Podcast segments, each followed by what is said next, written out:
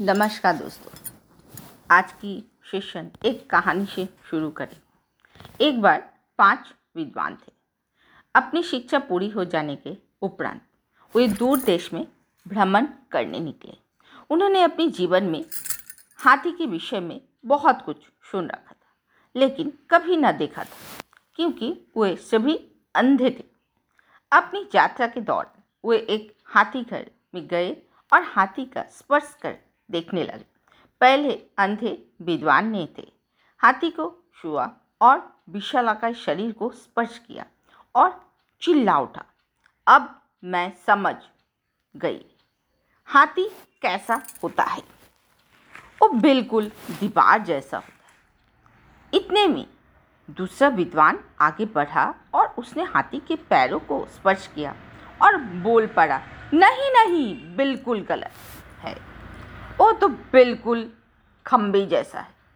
इतने में तीसरा विद्वान आगे बढ़ा और हाथी के नुकीले दांतों को स्पर्श करते हुए खुशी से चिल्ला उठा, अब मैं समझा, हाथी कैसा होता है? और बिल्कुल भाले की धार जैसा होता है।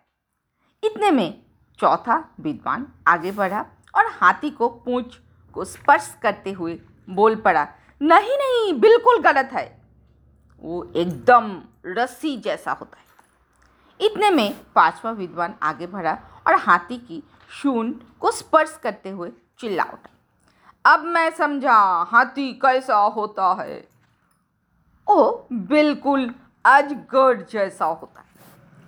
इस प्रकार, इस कहानी में हम देखते हैं कि जैसी व्यक्ति की दृष्टि होती है, सृष्टि भी उसको वैसा ही दिखाई देती है। सो so फ्रेंड्स क्या ये कहानी हमारा जीवन से रिलेटेड है? हाँ भाई हाँ। फ्रेंड्स आज इस रोज़गार के लिए बहुत सारा ऑप्शन है। है ना फ्रेंड्स कोई डॉक्टर कोई इंजीनियर कोई टीचर कोई प्रोफेसर कोई इन्वेस्टमेंट करके पैसा कमाता है, कोई नेटवर्किंग करके पैसा कमाता है। तो इस सभी चीज़ों का बारे में सबके अलग अलग विचार है। जो जैसा समझ रहे, उसी तरह वो उसको ले रहे और उसी ऑप्शन में जा रहे। मेरा कहने का मतलब है, परिवर्तन हो रही है। आज का दिन एकजुट होकर काम करने का है। अगर आप कोई इन्वेस्टमेंट करते हो, एक बड़ा रकम तो उसमें आज के दिन में बहुत बड़ा रिस्क है। सो क्या आप सब मिलकर, हम सब मिलकर कोई पैसा को जनरेट कर सकते हैं। ऐसा कोई सिस्टम ऐसा कोई सिस्टम लोगों ने बोल रहे पूरी दुनिया बोल रहे क्या आप भी सहमत हो इस सिस्टम के थ्रू आप क्या पैसा कमा सकते हो। अगर आप इच्छुक हो, अगर आप इस विषय में जानना चाहते हो तो आप ज़रूर नीचे दिए लिंक में क्लिक करें।